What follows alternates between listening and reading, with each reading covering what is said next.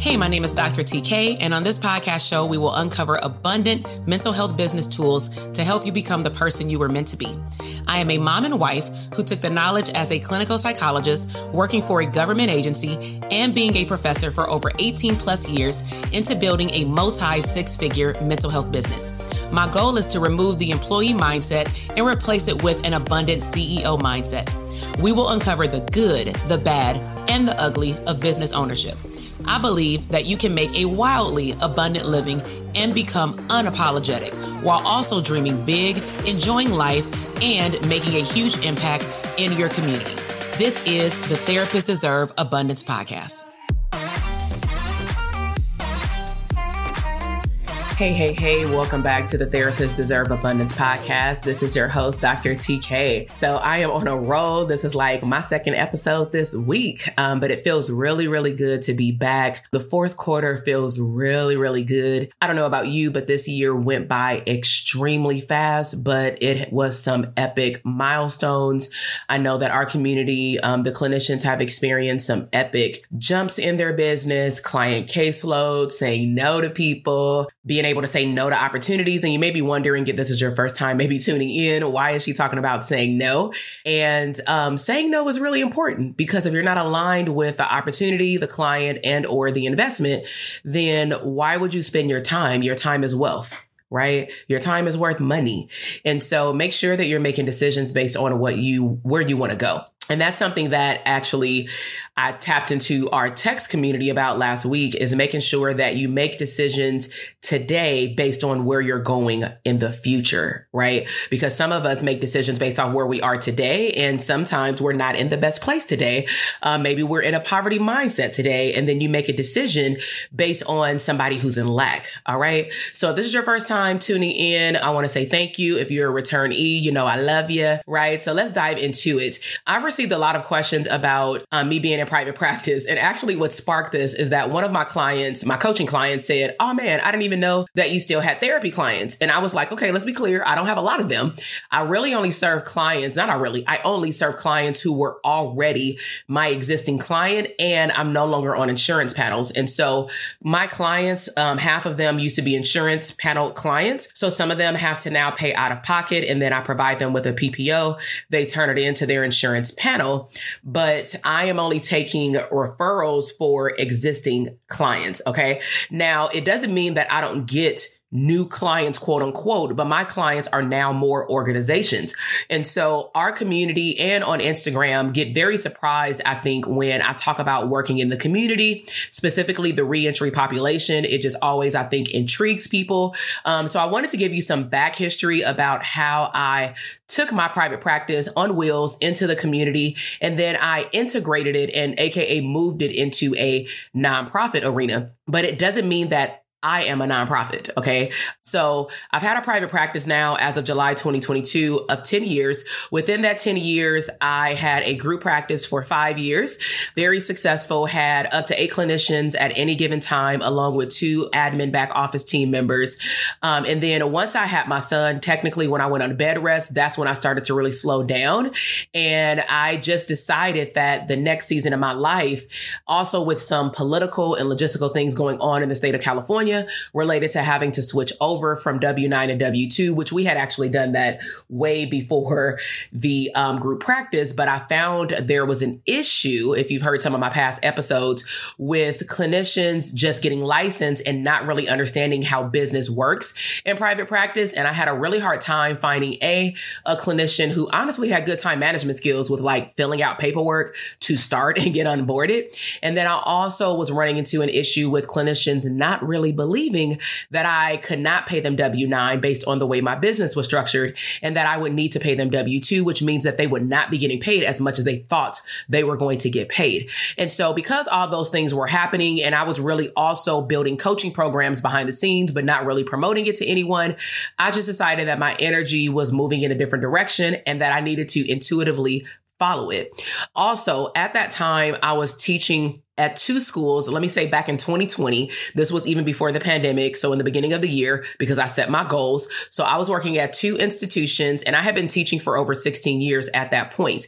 Um, now in 2020, I did realize that something was off, uh, meaning I was not in full alignment and I couldn't put my finger on it. But three years prior, I had made the decision that my business would start moving online even before 2020 had occurred. So I started doing workshops in the community. I started connecting with um, a nonprofit. They end up making me their go-to person for trauma informed care and then end up training their staff. And I have some episodes on that as well.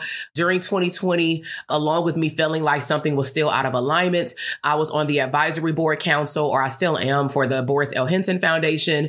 Um, and they're also a nonprofit for mental health. I was getting speaking engagements virtually and before that in person. I was also hosting a variety of master classes or webinars online. And of course, building courses and coaching programs for mental health therapists. And then also, honestly, some non mental health providers. And I definitely was out of alignment with that. So during 2020, I think that all of us had enough time to like think, right? And I realized that I wanted to make a bigger impact in my community. And that's when I started to niche down.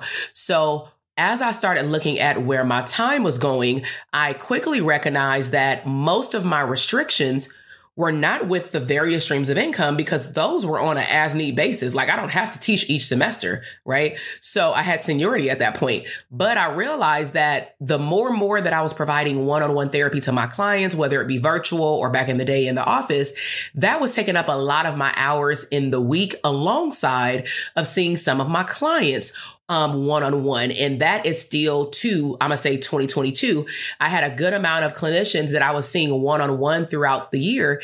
And that, I'm, I'm not to say that it did not catapult their business, but I can say that working in a group actually catapulted their business way faster than being limited just to your coach. Even though I know I'm good at what I do, being in a mastermind, for example, or a group coaching call, if you got the right people in there, you can actually walk away with way more tangible and intangible uh, strategies and ideas and mindset shifts because you're talking to multiple people in addition to myself right? So I realized that my schedule and my time and my money was being restricted by me doing so many one-on-one services, especially for therapy. So before I was pregnant, I ended up having two surgeries, had a whole three part episode podcast on that.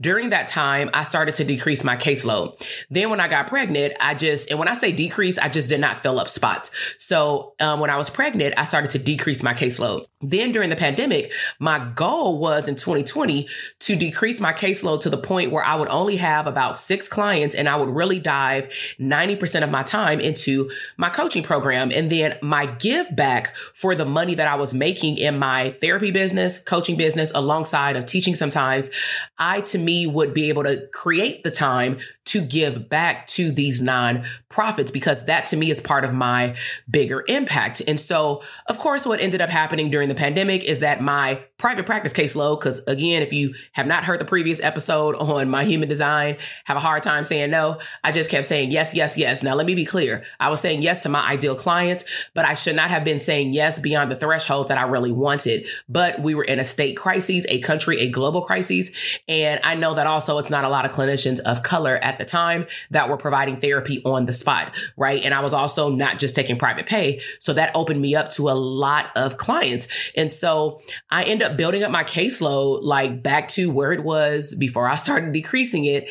And I was still doing my coaching, but let's be real, at the end of 2020, I was like dog ass tired, right? And I realized while diving more into my coaching, launching my coaching programs more, and really empowering more therapists to go out there and see clients. Yeah, they won't see my clients, but I know that that's a bigger impact because versus me seeing 20 clients, if I can get 20 other people to see 20 clients each, that's a bigger impact. And I wanted to spend my time doing that full time, right? And then taking my other time, maybe 10% of my time a month and making an impact in the mental health world in one to many. So because I made that decision and I started saying no to opportunities that was not aligning with where my vision of me and my business is going. I started I'm not going to say miraculously. I believe it was manifested, but I started to get opportunities, um, like being written into grants. And so As I mentioned earlier, I work with the reentry population and they're in South Central Los Angeles. And initially it was they had an existing grant. They needed to fill the spot of having a provider. I had already had a relationship with them. So they called me in to do one. They realized that I hit it off really well with their, you know, with the audience, the cohorts of men and women that were coming out of jail or prison. And so they just kept having me come back every month when they would get another cohort. And then all of a sudden, I just found myself being written into grant after grant after grant. And for me, it's nice because I still am able to dictate based on me saying yes where and how I'm going to spend my time. So for example, I've had nonprofits position me and say, or organizations and say, we're really looking for a clinician or a psychologist who can do one-on-one therapy. And I'll tell them that's not me. However, this is what I can offer you because I'm very quick with my words and I know my value and I know my worth and I know listening to them and doing my homework about agencies on their website. I can also potentially see the gaps based on what they need. And so I can bring to the table trainings or workshops. And the way that I present my information is that I highlight how I'm also looking out for their pockets because a lot of agencies don't even realize what it takes to do a therapy group or do one-on-one sessions. All they see is that you're showing up for somebody for a 45 minute session.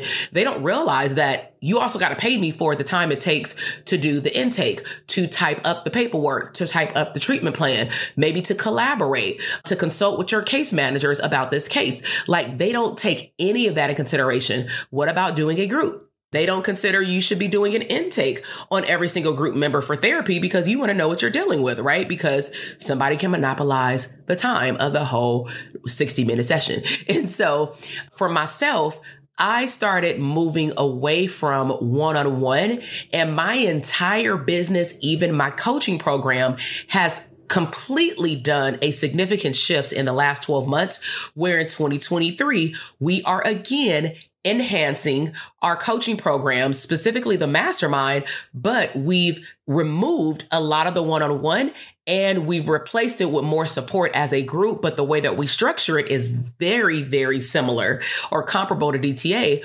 where I kid you not, when I decided to just dive in, restructure our coaching program with the course component because it's a hybrid, and then also be able to offer um, more group in-depth topic discussions it became more valuable for my clients because they didn't need one-on-one because I gave them a different way of how to show up in a group. And so we're doing the same thing for our mastermind. And we tested it out with a few students this year with like some smaller groups or even seeing what happens in the mastermind. And it's the same thing when you get the right people in the right room and you bring up the right topics and you help them take the time to dive deep and talk about those things and process it, then they actually move faster because they're also now accountable for other people.